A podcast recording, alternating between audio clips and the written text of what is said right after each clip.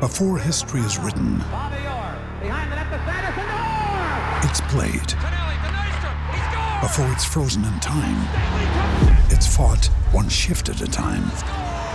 Before it's etched in silver, it's carved in ice. What happens next will last forever. The Stanley Cup Final on ABC and ESPN Plus begins Saturday.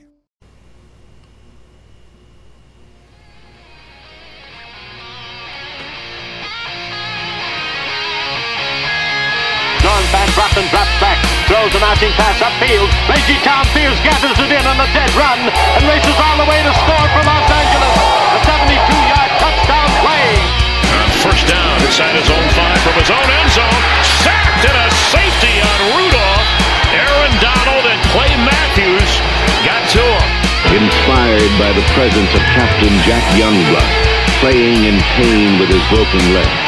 A savage Ram defense They hand it to Steven. Great jump cut. 45 Sees a whole burst through it. 20. Steps a tackle, runs left. 25 still on his feet. 46 yard goal by number 39. running back, number 29, Eric Dickerson. Johnny Hekker, a high school quarterback, is going to throw. The fake is on and he's got a first down to Stephen Bailey. Mike Jones made the tackle, and the Rams have won the Super Bowl. Super Bowl. Talk Radio with Derek Ciapala and Michael Stewart. Hey, hey, hey, welcome to Rams Talk Radio. This is Derek Ciapala with my co host this evening.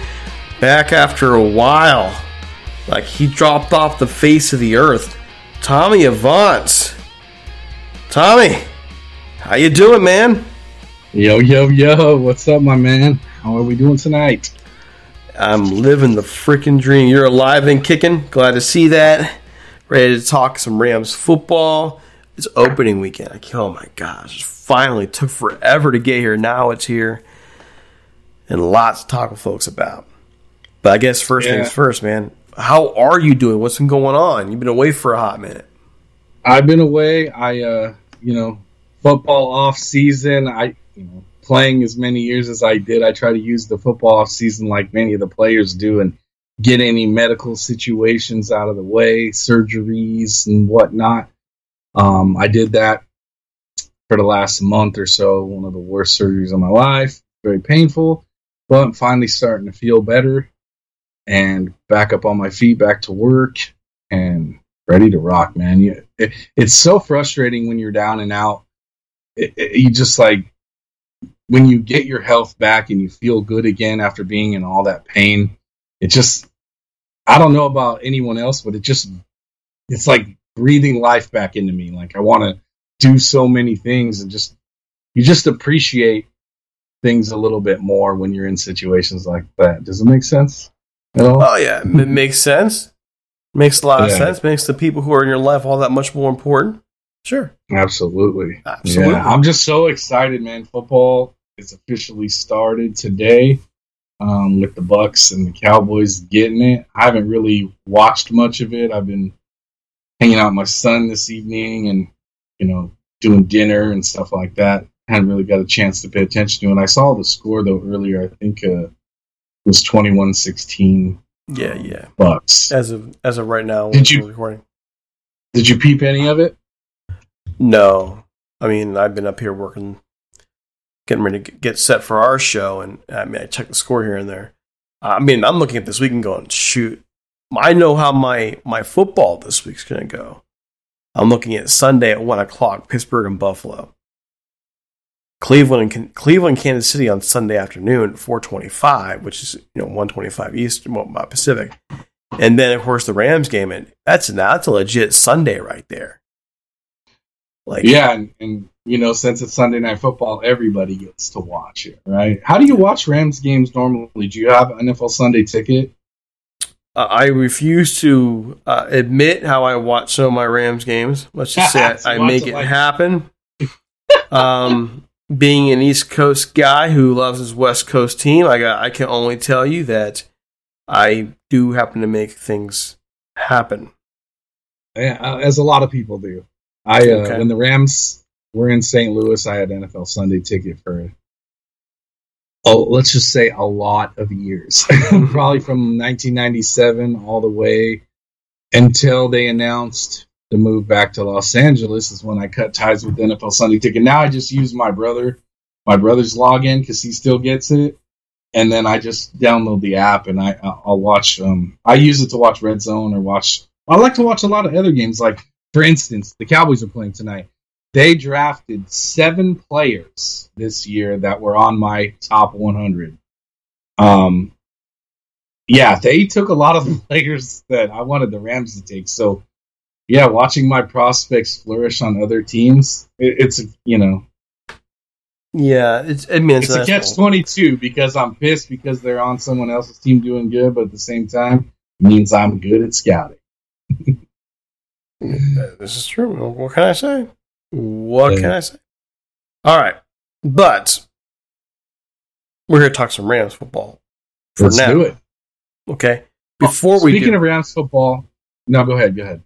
No, go, go, go. Knock it out. I was just gonna say something real quick about. I got their website up. Come on, Rams, you gotta help me out here, dude. Like the game is on Sunday. What's today? Thursday, and it still says unofficial depth chart. And then you got guys like piggybacked on each other on the second string tier when they should be separated, like one, two, and three. I'm I'm sorry. This is stuff like this just drives me crazy. Let's go. go ahead, Derek. Living the freaking dream. That's all I'm gonna say. Right. All right, folks. When you get a chance, please head over to Apple Music. Leave a five star review. Let us know that you like us. Okay, we really appreciate it. Send us an email as well over at ramstop1945gmail.com. But we also want to give some shout out to our sponsors, uh, especially right now, Thrive Fantasy. And, hey, and by the way, if you are a fantasy person and you want to help us out, we're working with them this year, at least early this year, anyways, to make some magic happen. Okay, so if you want to help us out, try Thrive Fantasy. And what do I mean by that, I'm not asking you to go out there and spend like a jillion dollars or anything, but they're worth a look. This is how they work. Okay, they're a daily fantasy sports and esports app for player props. So with Thrive, you can eliminate the countless hours of research and focus solely on those top tier guys that had the biggest impact the game. So you choose 10 out of the 20 available player props to build your lineup, and then each prop is assigned a fantasy value. Well, not volume, geez, what am I thinking? Value for both over and under based on how likely it's to hit. So hit the most props, rack up the most points, and bang, there you go. So Thrive has over $140,000 in money guaranteed for week one, and they've already awarded $4 million over that. Anyways, there you have a featured 100K contest. It's only 20 bucks to enter, and first place takes on 20K. That's a pretty sweet deal. Now, for us, for this weekend, the promo code, what you do, go to thrivefantasy.com or download their app, use the code TALKRAMS. Just talk Rams.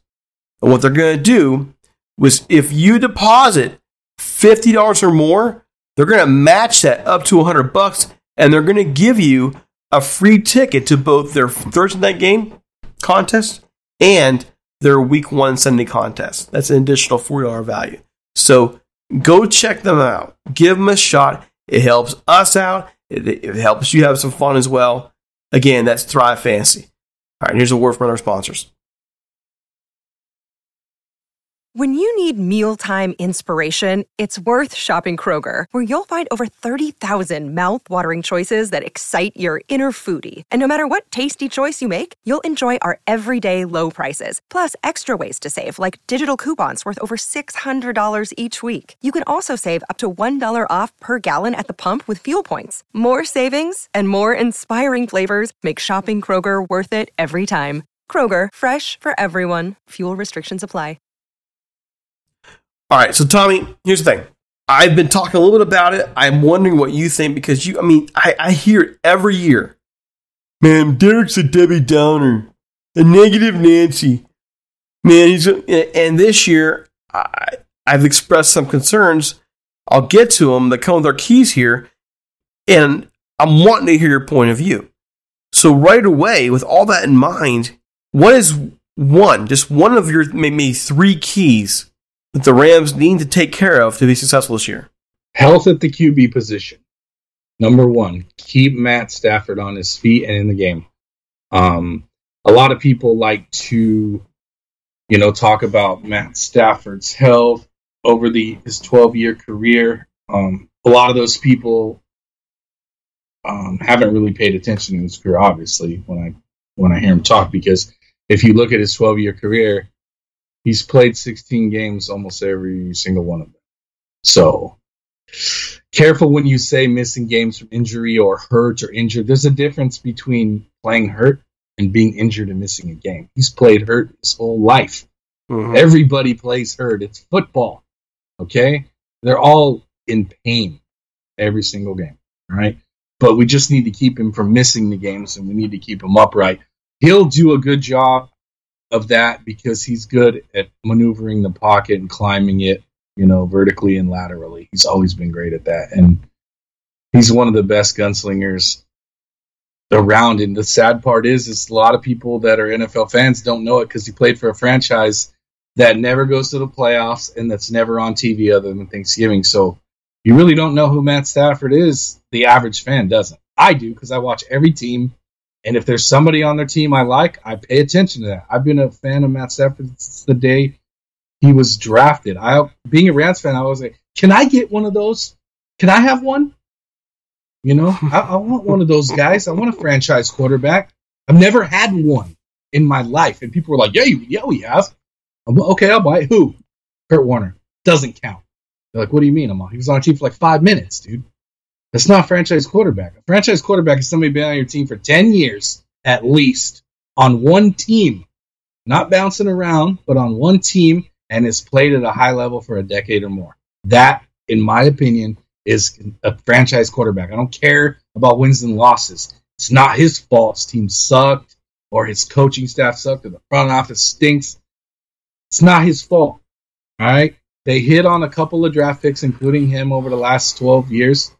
And other than that, they, you know, go watch. If you want to know why Matt Stafford wasn't successful in Detroit, go on Brian Baldinger's feed on Twitter and just go watch all the videos and, and he'll break it down for you and show you the play calls, the routes the receivers were running into each other or all mm-hmm. running identical routes. It was easy for the defense to figure out what they were doing because the playbook was a joke. Now you put a guy with all that talent in an offense that was designed for a quarterback who needed to be coddled because he's not a superstar. Jared Goff is not a superstar quarterback. Super quarterback can work on his own. He can look to the sideline, turn off his headset, and, and flip off the head coach and say, "I got this. Shut your hole."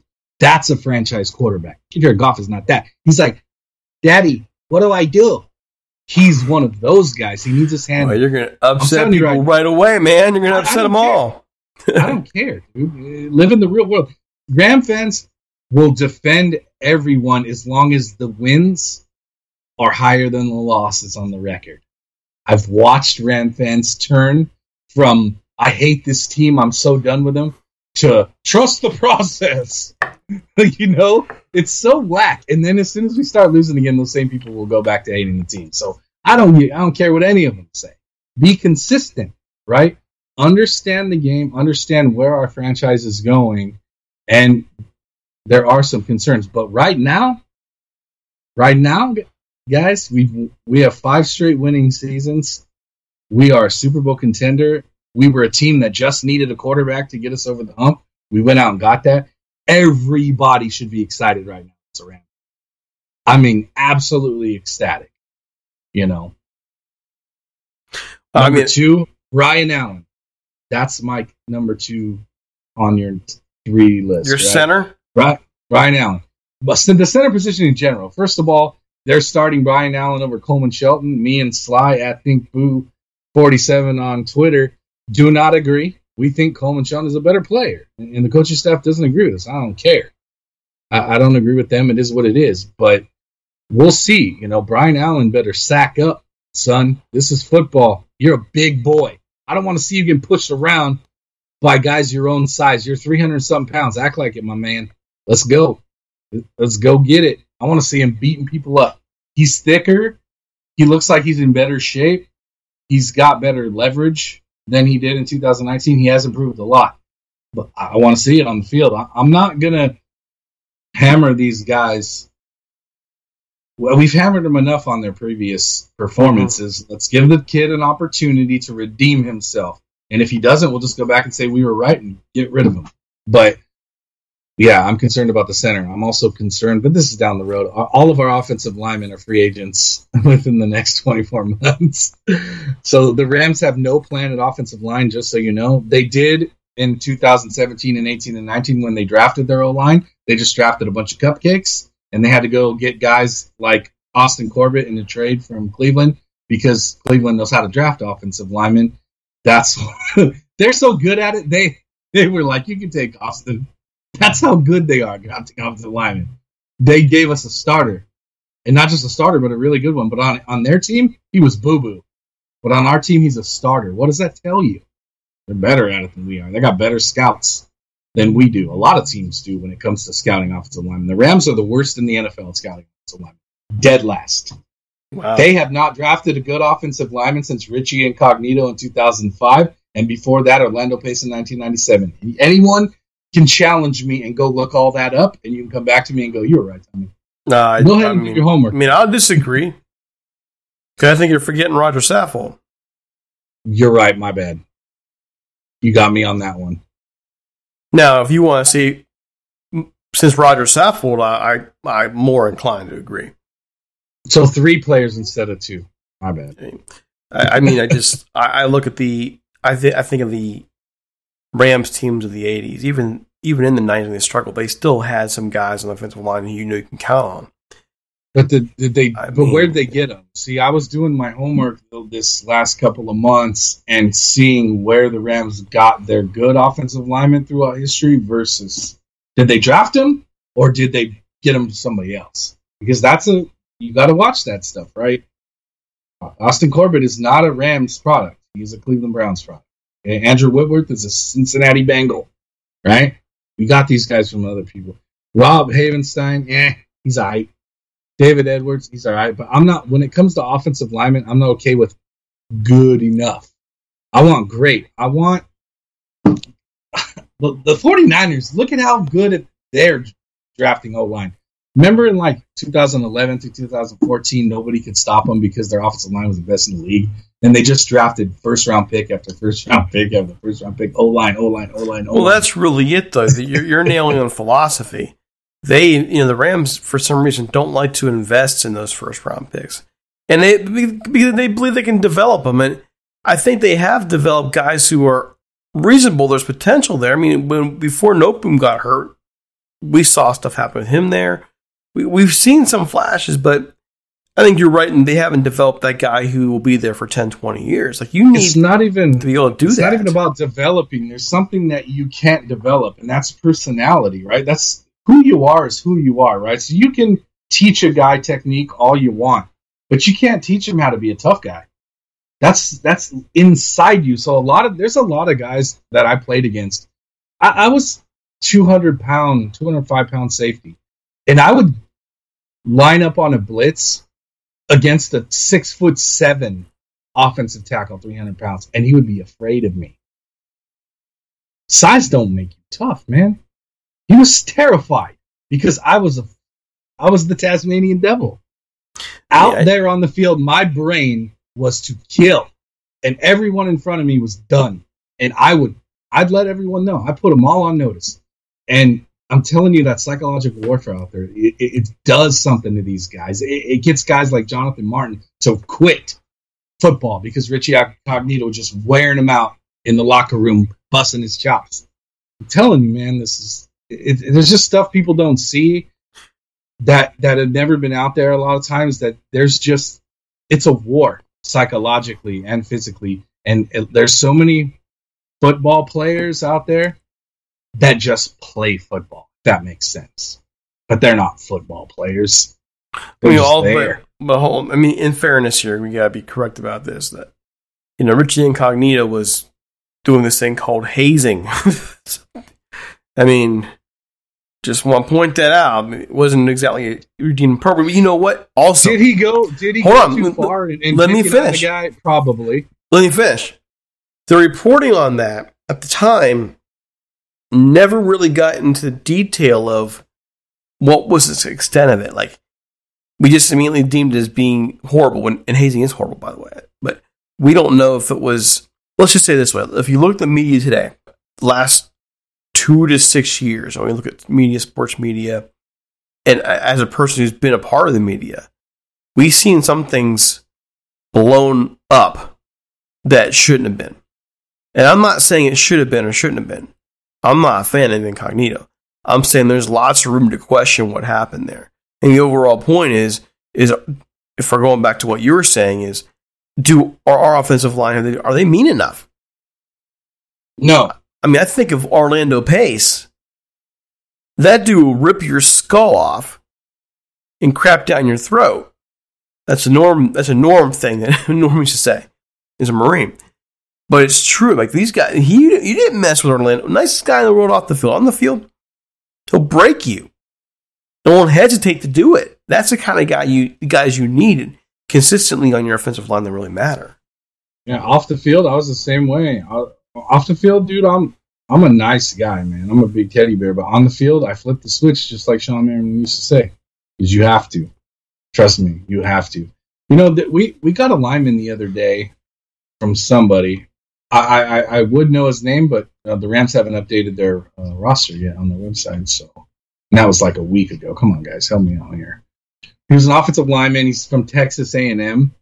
I think his name is Hawker, his last name. And me and Sly were watching tape on him this week. Oh, is he a mauler? He's exactly what we look for in offensive linemen, which is just mean. Like, for instance, the the Pittsburgh Steelers jacked my center this year in the third round that I wanted the Rams to get uh, from Syracuse University, Kendrick Green. Uh, all the stupid morons online you know, kept saying, "Oh, he's a developmental center, and you know, he, he's going to take some years and blah blah." Shut up, dude. He's the starting center as a rookie for the Pittsburgh Steelers. Shut your hole. This guy was a starter from day one. I watched his tape. He's just mean, pissing. He is football. That's the kind of guys you want, and he's the starting center day one. Creed Humphrey, starting center day one in Kansas City. Both of them could have been Rams. It's a joke whoever's scouting offensive linemen in the Rams gotta go, man. I'm sorry. They're just not good at it. We'll Kevin, how- if you're listening, call me, bro. I'll intern for free and show you what I'll do it for free. Well, we'll see how that changes. Okay, for me, we matched up on keys. My first key was protect Stafford at all costs. My second key was the inside linebacking core has to show out this year. Absolutely. They have to show out. If that inside linebacking core does not show out, they don't have Michael Brockers. Michael Brockers might have had his best year as a Ram last year.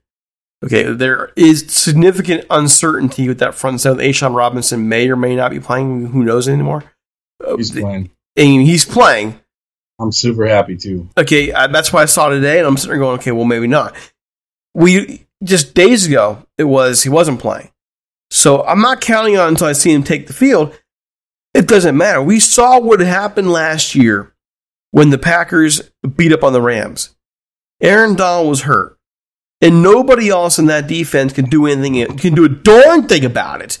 In the No, was place watching start. the game and I almost threw my beer through Yeah. my TV and I said, "This is what I was trying to explain to everyone la- last year when they kept saying we were the number one defense." I said we've never been the number one defense that Aaron Donald's been on the team. It's an illusion, guys. Aaron Donald's never missed a game, never gotten hurt in his career until he rolled. He, he tackled Russell Wilson on himself. He, he he when he got up, he realized that was dumb. I Mhm. swung, I swung, sacked him, and he let and he took Russell Wilson and pulled him all his body weight on his rib cage. Probably tore some rib cartilage. I've had the same injury, dude. I, I couldn't even, br- I couldn't sleep for like three weeks. I had to sit up, you know, and you Yeah. can barely, barely breathe. My point is, is when Aaron Donald went from Superman to Clark Kent against Green Bay because he wasn't himself. The very first play when I saw his get off, I instantly yelled at the TV, "Get him off my field!" Aaron Donald is my favorite player of all time. And when I'm saying get him off my field, that's I know he's he's a waste of space out there. They needed to get him out of the game and be like, dude, you don't have it. Sorry, you, you can't play. Go sit down and at least get somebody in there that's a 100% physically that can get some push. Yeah, but then all but and guess what? The rest of our 10 players were a bunch of trash. It's they were garbage, dude. They were I mean, so bad getting one on ones on pass rush. Embarrassing yourselves. Rockers, Sebastian Joseph Day, all of them, dude. They were doo doo. The, thing is, is like, just that much better than everyone else. The I answer is the answer is yes, but to me, to me, the real reason, the real thing was they had no fear in the middle of the field. So all the Packers did was dink and dunk it all through because there was nothing in the middle of the field that scared them. That's where um, you know you can you can struggle up front with the pass rush. You can have the occasional breakdown at the corner position, but if you don't have anything in the middle of the field, you're done. They'll just teams will just chip away you. Uh, death by paper cut, like what the Patriots did to us in Super Bowl Fifty Three. I mean, this the dink and dunk, middle of the field stuff, wear down the clock because you're not going to get pressure up front, and your linebackers aren't stopping anybody. So the linebacker, if the linebackers can show up and actually support the defensive line, they're going to be fine. That's why it's my key. Now, third key for me, and tell me if you agree, is adjusting the running game. We all thought Cam Akers is going to be the guy, right? Well, we know he's not going to be. So how these two backs here, Michel and and Henderson, work? Because it's not just the running game; it's the screen game, which was a strength for the Rams at their peak offensively under under McVay. They had a screen game that was off the chain, and B getting the mileage they're going to need without Cam Akers in there. How is this running game going to work out? And most importantly, Stafford in Detroit almost never had a running game. Give him one here and see what happens. So to me, that third key is a productive running game that utilizes both the actual running back and the screen. Yeah. I'm not worried about our running game, and I'll tell you why. Because our, our, our offensive line is actually good at run block. They're not bad at it. Brian Allen actually excels in run blocking. It's pass blocking that he struggles. But in run blocking, he's very aggressive. So is Austin. So is Rob. Rob, you know, he's a Wisconsin product, right? They're, they all they do is run the ball. Um, David, same thing. Andrews, Andrews. So running, I'm not worried about. We have good running backs. We'll be fine. I just want to make sure that they hold up in pass protection and we're not, you know, doing any stupid seven step drops, which we won't. I mean, Sean's really good at if Sean could get Jared Goff to look like a superstar, imagine what he can do with a quarterback that's actually really good by himself. Except Jared Goff didn't look like the superstar for much of the last couple of years. No, he didn't because uh, uh, Matt Patricia figured him out, and then he handed the playbook to Vic Fangio and then to Bill Belichick. that's all they did. As soon as I saw uh, when we, I know we beat the Lions that year in 2018 into the Super mm-hmm. Bowl. But I watched that game on TV at my house, and I told my wife, I was like, "Oh, we're in trouble." And she's like, "What do you mean?" I was like, "Matt Patricia just figured out Sean McVay's offense, and Sean McVay barely squeaked out this game in the fourth quarter. We we pulled away, but it was a close game the whole time. We pulled away with a couple. Uh, I think it's Todd Gurley got a touchdown or something like that. But I saw it, and I was like, "Oh, figured out the boy wonder. Let's see how he adjusts." And of course, Sean didn't. He said, uh, even when he went to the Super Bowl, I'm going to stick with what got us here. Yeah, but if you remember the following year, Tommy, you and I went, you know, we we we podcast a whole lot together in 2019. You know, we did we saw McVay adjusting. We the problem I saw, and especially hindsight being 2020. Well, he did after 2018.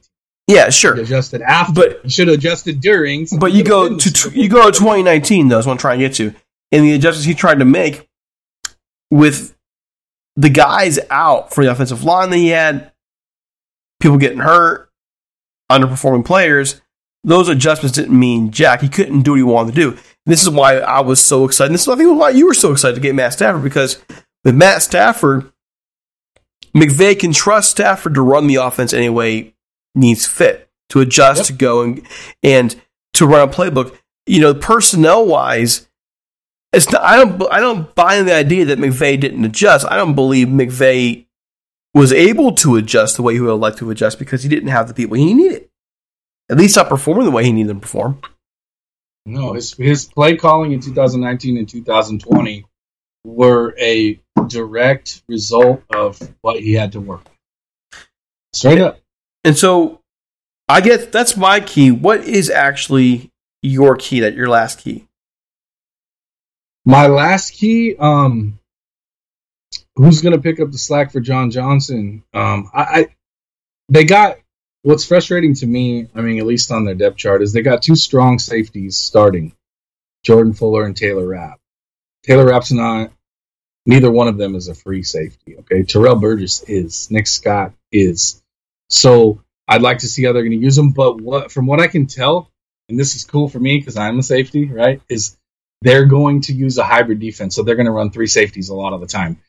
Uh, Rapp is going to be in the box as an extra linebacker, so it's going to look like there's three linebackers on the field. So it's going to look like we're running a four-three defense. It's just going to be this weird hybrid where you have this third linebacker who weighs 220 pounds, um, which I think is going to work out great. So I just want to make sure that if that's what they're doing, I'm good with it. But if you're running two safeties and you got Fuller and Rapp back there, that makes me a little nervous. They're yeah. not free safeties, you know. But they're both great. They just they've graded certain things. You know. I'd like Terrell Burgess to be the roaming free safety back there. Just my opinion. But and then obviously like you, you touched on the linebackers. We're starting the same linebackers we had last year, but Travin Howard and, and Ernest Jones, who I love, I, I think we took him a little early. Um, but I, I was drafting him. I was drafting two inside linebackers every mock draft I was doing because I just think we needed to. But I was taking guys like in the second round, like Nick Bolton, um, you know, and Chazz Surratt and stuff like that, and then taking Ernest Jones later. So at least they got one of the linebackers that was on my board, um, which I'm very happy about. The dude is like Sean McVay said, it's like he has a GPS in his head, which is the most important thing you can do as a linebacker is know where you're supposed to be and when you're supposed to be there and have those GPS type instincts. Uh, I think those two guys will end up being the starters on the team soon enough. I think they steal it from Reeder and Young at some point. Just my prediction. Fair enough. All right, so we're going to get your prediction on the game this weekend here in a minute. First thing we want to do is we want to go out to talk with, yes, that's right, Will DeWitt from Chicago Audible. Check him out. Fun interview. All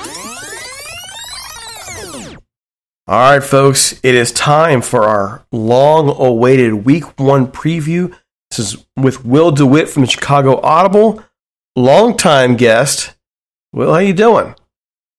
Doing pretty well, Derek. Excited for this NFL season to finally kick off here this week. Uh, the off season, it's such a grind, and it feels like this moment never will come. But here we are, getting to talk about a real football game here for yet another year, and it's great to be back on your show to talk about the Bears.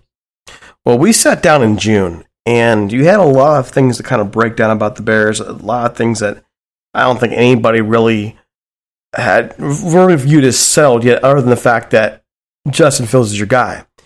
Now, three months later, almost, your roster's pretty well set. There are a couple questions I have for you here in a little bit, but overall, how are you feeling about the overall setup of the Chicago Bears right now?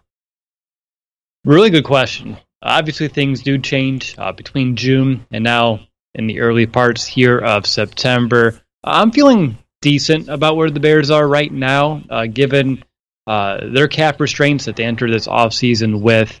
I'm feeling like they did some decent moves to help the offensive line. Uh, there are some things that didn't really go our way with the draft pick and Teven Jenkins, uh, who is down for who knows how long uh, with a back injury that he had to get surgery on uh, to kind of start off our training camp. So then we bring in a Jason Peters uh, to kind of help that position out. But that's a little scary. I mean, Peters is great. He's a future Hall of Famer, just uh, a little old and a little late here, but hopefully he can kind of get adjusted here rather quickly.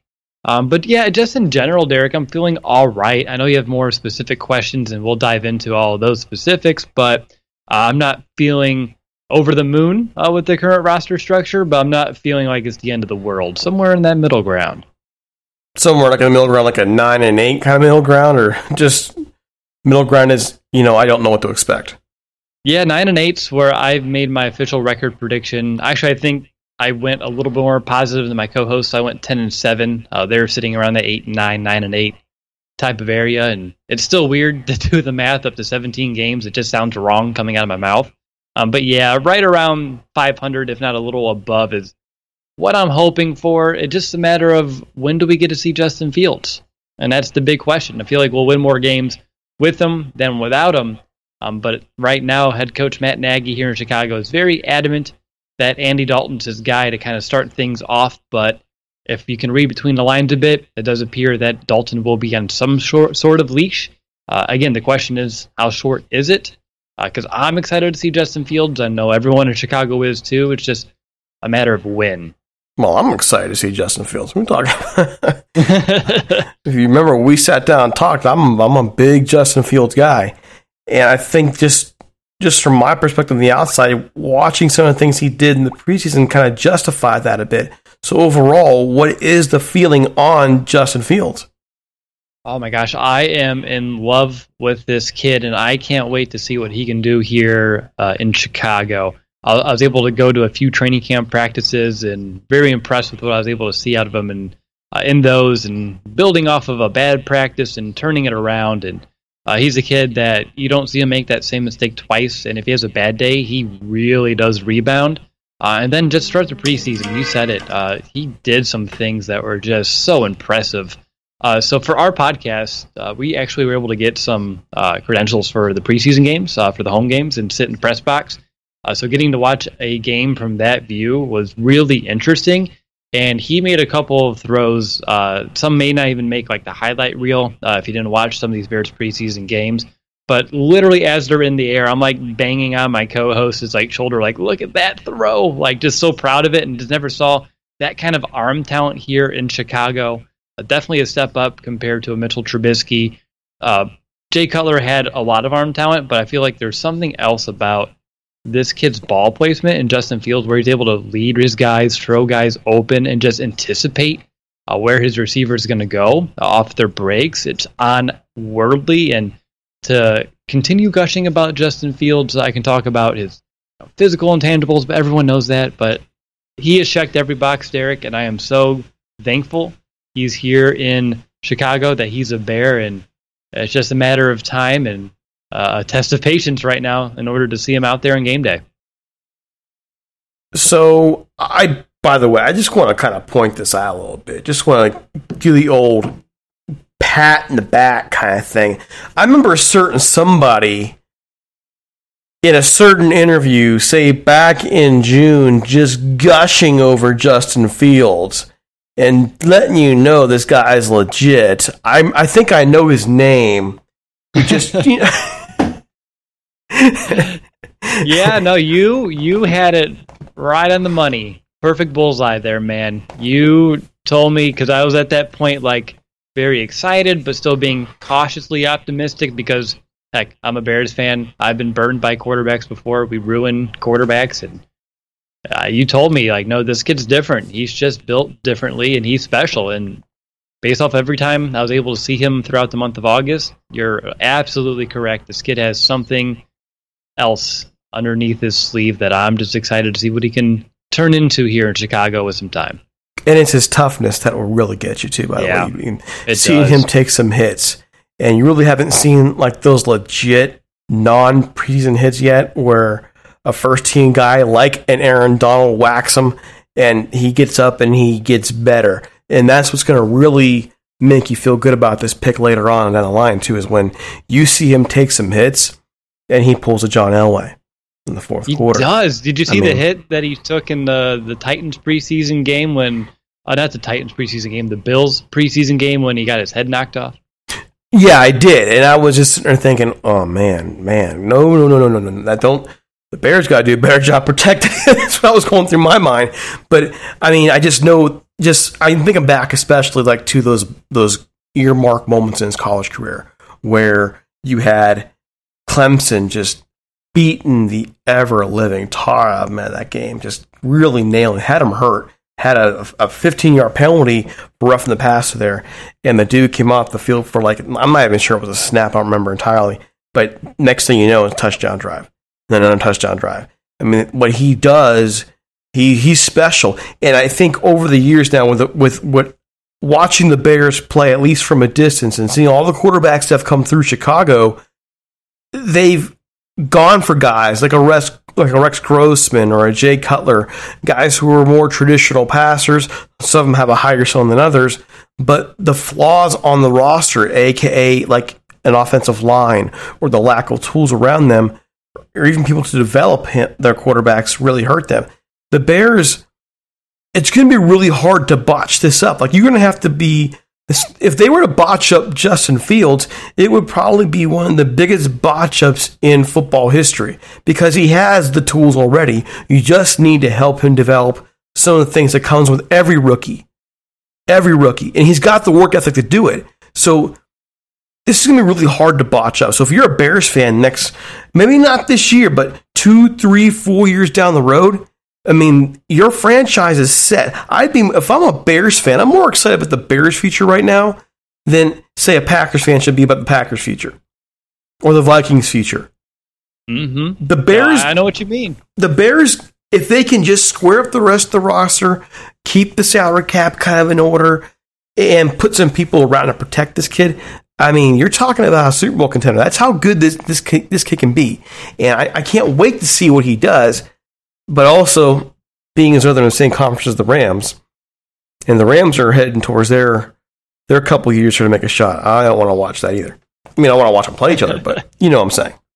I I get it 100%. Uh, that'll be an interesting game for you, I'm sure, emotionally, uh, if it ever got to it. I'm definitely positive uh, the Rams would take precedence, but you're probably sure. rooting for Fields to succeed, but not succeed entirely.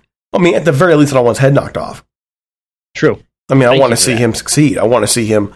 I mean, you're, you're kind of a crappy fan, anyways. If you're if you want players to get hurt so your team wins, but definitely as a person that I've seen him grow as a football player, and you know the Bears. To me, I think that's just such a legit thing for them to have. Finally, a quarterback after all these years. I saw an article. What was it? I forget. You would probably know more than me. I just saw it today where it was a, like a ranking of the 45 quarterbacks the Bears have had since they last won a Super Bowl. 45 starting quarterbacks. 45. Yeah, let's not talk about it. no, I'm not trying. I'm not trying to hammer you for it. I just it blows my mind. This is how big of a failure this organization has been with its quarterbacks, and yet here, I really believe this is the guy that sets it straight if they do it right. I hope so, man. I, I'm being as I'm super confident in Justin not as confident in the Bears' ability to handle him. But like you said, it would be uh, an egregious mistake if they found a way to to ruin what we have here in Justin Fields for sure. Well, I mean, I look at the Washington football team and how they messed up Haskins. Yeah, I mean, that guy had every tool imaginable for a pocket quarterback. Um, he was immature, and now he's a backup in Pittsburgh. I mean, what do you think his tools just suddenly disappeared? Teams find a way to mess these things up, man. Unbelievable. How do you mess these up? They find a way. They do. Well, the, talking about the rest of the of the Bears right now, because I, I, mean, I, I kind of get the feeling that the Bears aren't trying to throw Justin Fields out there against Aaron Donald in Week One on the road in their first game in front of a crowd in their new stadium. I don't think they'd really want to do that. So we're looking at Andy Dalton, who is, I mean, he's accomplished some things in the NFL. What's your view on him right now and the rest of the Bears offense? That's a great question. And I think we're going to learn a lot about where he stands and where this offense stands in general uh, come Sunday night. Uh, throughout the preseason, uh, they kind of kept him under wraps, not a lot of touches, not a lot of opportunities for him.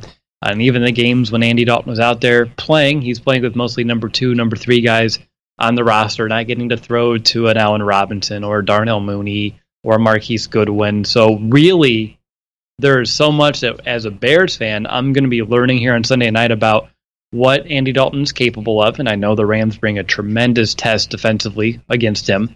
And then also what this Bears offensive identity is going to be. Uh, we went real heavy at tight end, kept five tight ends on this roster. You have a David Montgomery who's coming off uh, a really strong second half of last season uh, with over a thousand yards on the ground, 400 yards receiving coming out of the backfield.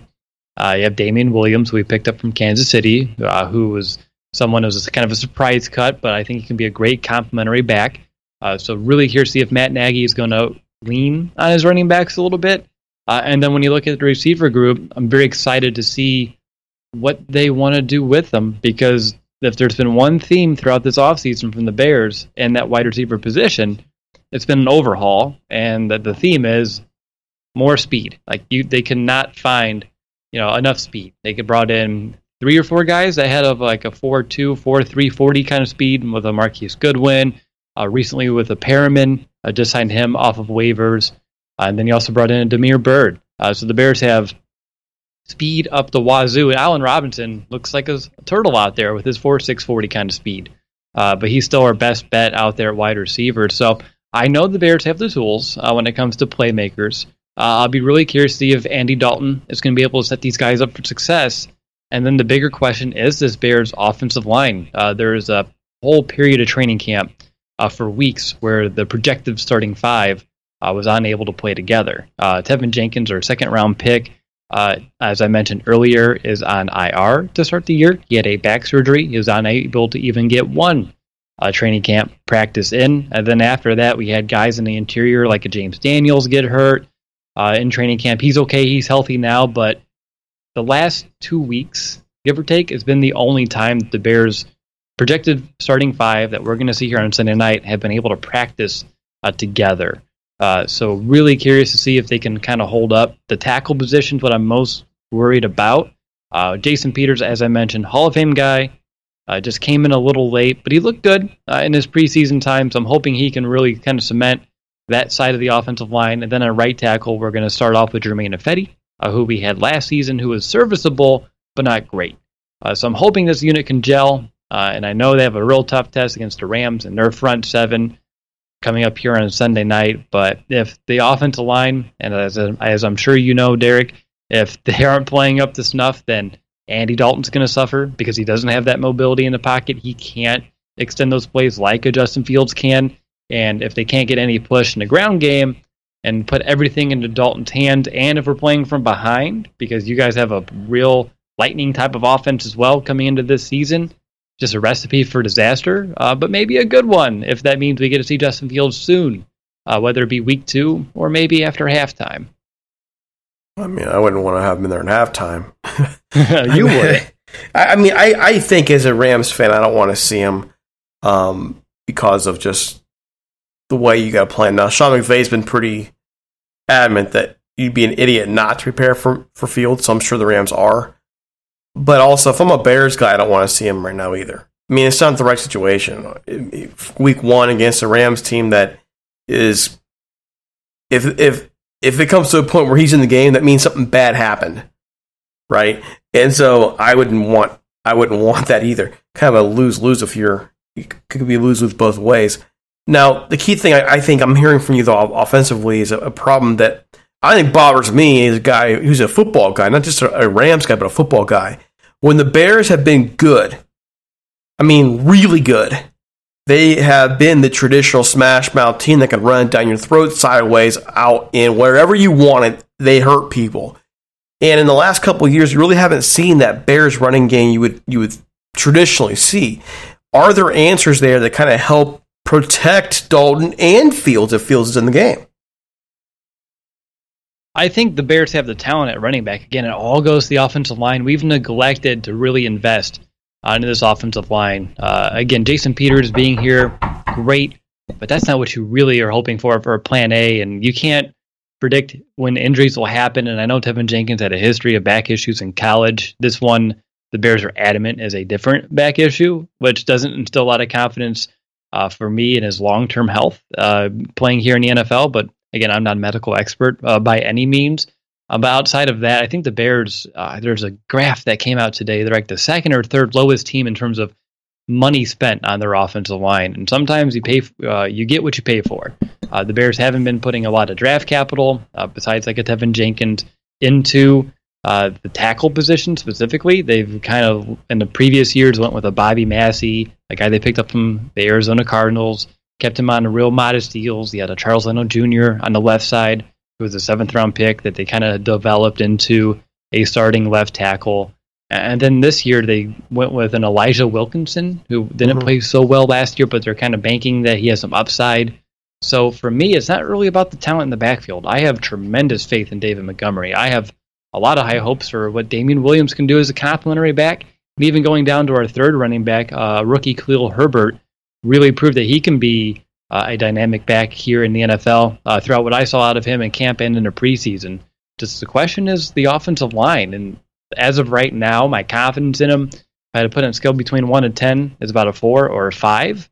And they have a lot of questions that they need to get addressed here soon. And it's gonna we're gonna find out a lot Sunday night and hopefully we get some good news, but I don't know if that's going to be the case. What about the defense right now? How is this defense overall matchup against this Rams offense? Oh boy. All right. So defensively, historically, uh, I've been very confident in this side of the ball, and there's a lot of areas in which I am. Uh, the front seven, specifically, feeling pretty good about the Bears' defensive line. I think is one of the deeper units uh, in the entire NFL when it comes to defensive fronts. Uh, currently unsure status of nose tackle Eddie Goldman, who did sit out last year uh, on the COVID uh, opt out list. Uh, he came back, uh, was dealing with some nagging injuries throughout camp. he actually ended up getting COVID, I believe, and was gone for another week or two. so he actually had to get some playing time in the preseason finale. Looked pretty good, um, but the Bears have been trying out different defensive tackles this week, and there's been some rumblings that uh, he's dealing with an undisclosed injury uh, right now. At least at the time of this recording, by the time the episode comes out, there may be some news on this. Uh, but without him, I still feel like the Bears have enough depth up front that they can mitigate this. Uh, we have a rookie nose tackle, Khyiris Tonga, uh, who looked really good in the preseason, and I think he could hold his own there in the A gap uh, if needed. looking at linebacker, Roquan Smith, Again, I think he can match up on any of your running backs. He can lock down a Tyler Higbee if needed. Uh, he's one of the best inside linebackers in the entire NFL. Then, if you look at the secondary, though, that's where I get concerned. Uh, we lost Kyle Fuller this offseason, our star cornerback. Uh, we tried a few guys to replace him, like uh, signing a Desmond Trufant, who didn't end up making the team. Uh, and Artie Burns from the Steelers from a couple years ago, who tore his ACL last year in Bears camp looked okay in preseason, but he's still a backup here on our depth chart. So we'll be throwing out there uh, a couple young guys, Duke Shelley and the nickel, uh, who didn't look good in camp, didn't look great in preseason, but we didn't have any other options. No one else really pushing him for that job. And then a Kindle Vildor uh, on the outside corner, opposite of Jaylon Johnson, who again had some good moments last year, some bad, but he didn't show a lot of growth here in the preseason or in camp, or at least enough to get me confident that he can step up and really help out this secondary. So, cornerback position wise versus your receivers, uh, and some of that speed that you brought in with the DeSean Jackson, I'm a little worried based off of what I saw. Not going to lie. You know Matt Stafford pretty well, and and having him in the offense, how much does that change your focus versus like when they had Jared Goff there? Yeah, of, of course. Yeah, I with Matt Stafford now playing quarterback for you guys. I expect this Rams offense to push that football down the field and take some of those deep shots way more so uh, than we saw with the Jared Goff. He he mean Stafford gives you guys a lot more stability, and I think just changes Sean McVay's mentality offensively in, in terms of how he's going to attack this Bears defense. Uh, he's not going to have to you know dink and dunk and try to methodically march his way down the field.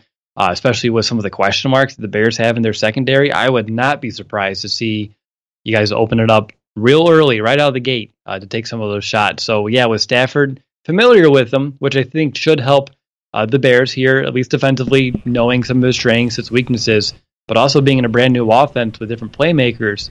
There's going to be some things that we haven't seen before on film uh, that maybe will surprise us, and it'll be about how well can the Bears adjust to it. Um, but I think you guys are definitely going to pose a challenge for this Bears secondary, and I wish we had an easier opponent to kind of get their feet wet uh, with that new look uh, cornerback trio, but that's not the case. I look at even the last couple of years where the Rams have beaten the Bears. These haven't been easy games. They've been physical, they've been tough, and this is the kind of game I don't want to see to start the season. the Bears aren't going to roll over for anybody. They never do. And even where they're not where they would want to be, they're still they're tough. I mean, for all the complaints I think that are some folks out there in Bears land have about Matt Nagy, I think at least in terms of the fact that they're physical and tough, like they, like a typical Chicago team should be, isn't one of the complaints you'd have. They just give the Rams all kinds of problems, even though the Rams have beaten them. And I think this weekend, it also being the first game out for a new defensive coordinator with the team. I mean, there's a, a lot of new coaches on this team. I mean, Detroit took a lot of our guys. Our front office has been made over. There are so many things about the Rams right now that make me think this is a high ceiling team with all the talent they have at the skill positions. And it's also a team that could floor it in a bad way really quickly. And that makes me very nervous for this game. I, I think a lot of the experts right now are predicting the Rams to win this game, especially at home. And I would agree with that. But it would not shock me to see the Rams lay an egg either. How are you feeling overall about where this game's going to go? And if you're to make a prediction, which one are you making? Sure. Love the loaded question here uh, in terms of the pick when I don't even have my official pick ready for my podcast. But I Uh-oh. always like to, I know. Uh, so it'll be real interesting to me. And luckily, I don't have to stick with it. I'm allowed to change it uh, for my show uh, after I go through all my preparations over there this week. I feel like this game is going to be a little rusty for the Bears. Uh, this Bears defense, uh, throughout all of camp and preseason, they've introduced a takeaway bucket. Uh, so there's like a little bucket that has a billboard on it, not billboard, sorry, a backboard like basketball and a hoop. And every time they get a takeaway, they've been doing some dunks on that in the sideline. It's been a lot of fun to watch A little extra incentive. And for a Bears team that really struggled getting turnovers a year ago uh, compared to 2019, compared to 2018, I'm hoping that can kind of give them a little bit extra spark. And the one thing I know about Matt Stafford is he will give you opportunities uh, to get some of those turnovers, some of those takeaways on defense. So if the Bears can capitalize on a few of those, whether that be just getting the turnover and ruining a potential points possession for the Rams, or ideally scoring off of those turnovers and making full swings. That's going to be the Bears' best chance of coming away with this game. But I feel like you guys are going to challenge us in all three phases. Uh, it's going to be these games, like you said, are close. Um, but I've also seen games where Matt Nagy starts these seasons in prime time, and boy, did the Bears just like and come out flat. Uh, so that's another big concern. But I expect the Rams to win. Uh, with Andy Dalton uh, not being able to succeed uh, the way that maybe uh, another quarterback would in this offense with some of that offensive line issues. Uh, and he's going to be under duress early and often. And if that's the case, it could get ugly for this Bears offensively pretty pretty early in this game. So if I had to guess right now, say the Rams. Uh, if I needed to do a score, uh, 24 to 17. Feels like the Bears have been unable to score 20 points in you guys in a while. so I wouldn't feel like we should be able to do that yet again, at least here week one. So many questions. I haven't even got to see this offense in any full capacity in preseason. So many unknown variables. So I'm going to keep my expectations low and hope they they can you know exceed those. All right, so I'll go ahead and I give I'll give my prediction now, and I'm really ticked that you will. I am furious with you because I had it 24-17 Rams. I had 24-17 Rams, and my mouth dropped when you said that. I don't even know what to say to that. Um, I guess two great minds think alike, or luckily I'm the guest, so I got to go first. Or great or warped, however you want to say it. But in the meantime, let people know where they can find you. Absolutely. So you can find my podcast, uh, Chicago Audible, anywhere you listen to podcasts. Just type it in Chicago Audible, and I'm sure we'll pop up. Uh, over on Twitter, you can find us at Chicago Audible, and uh, that should do it, honestly. Uh, I don't really promote my own personal account. I don't do anything over there uh, or anything of that nature. So, yeah, that's about it. Well, let me promote you a little bit, folks. I we we always bring our guests on. We always say, "Hey, go check them out." Legitimately, Chicago Audible, the formerly formerly known as the Bears Brothers. You know, before we won't get into that drama. You said right? that I didn't I, say I, it. NFL, don't. I know, right? Subpoena me again. Okay, now. I didn't say that either, though. Okay, these guys have been legit covering this team now for years, and you need to go check them out. If it's just for a view on the opposition or just just in terms of good football conversation, yeah, go check them out. Okay, Chicago Audible, Will DeWitt Group. Go for it. Check them out, especially this weekend. All right. There we go. I got, I got, I have to throw it out there. You guys have been a long time on the show. You deserve the props. Absolutely. I appreciate it, Derek. Yeah, this is our seventh season covering the team. Uh, it's crazy how quickly time goes and how much things change. Yet, I don't know. It feels like a blink of an eye, and we just introduced one another, and yet, yet it's been over half a decade. It's crazy. Bananas. All right. Well, have a great one. We'll talk to you hopefully come playoff time. Sounds great, Derek. Thanks again for having me on. All right, Tommy, now it's time. Make the call. What's the score? Oh, week one sucks to predict. I, I, I, don't think we're going to lose the game at all. Um, but score wise, I think it's going to be. I think it's going to be close. I mean, you got Matt Stafford going up one of his old division rivals in the Chicago Bears. They know him. He knows them. They have a really good defense. It's going to be a close game. I think it's going to be a fun game. I want to say uh, 24 16 Rams. oh my gosh. Okay. So I called it 24 17 Ram. Will DeWitt calls it 24 17. You call it 24 16. That's funny. there you go. There you go. All right, folks. So there's our prediction. There's our, our look at the Rams heading the season. We got a special tour in the league episode coming up to you. I am I was not able to get everything out just with everything going on. I'm at teaching right now at school with we are getting hit by a couple different things, not just COVID, and just wrapped up all my time. So I'm going to do is I'm going to wrap up all of our tour in the league episodes into one big mega episode for you and get it out this weekend. And then I'm going to try and do a, a pregame on Sunday morning, something new this year. Follow us on Twitter. Follow me at DC Paul. Tommy, you just changed yours all over the place. What's yours now? No, my ad's still the same. At Rem just says LA. Okay, fine. It looked different to me. All right. No, Follow- my name, my name on there is different, but my ad's always. I'll never change my ad. Just go, just go, Jedi Master Tommy. You know, just. So follow us overall on Twitter at Talk Rams. Of course, we have the group, the Talk Rams group, the Rams Talk group, and the Rams Talk room. And we'll talk to you very soon. Have a great one. We're out of here.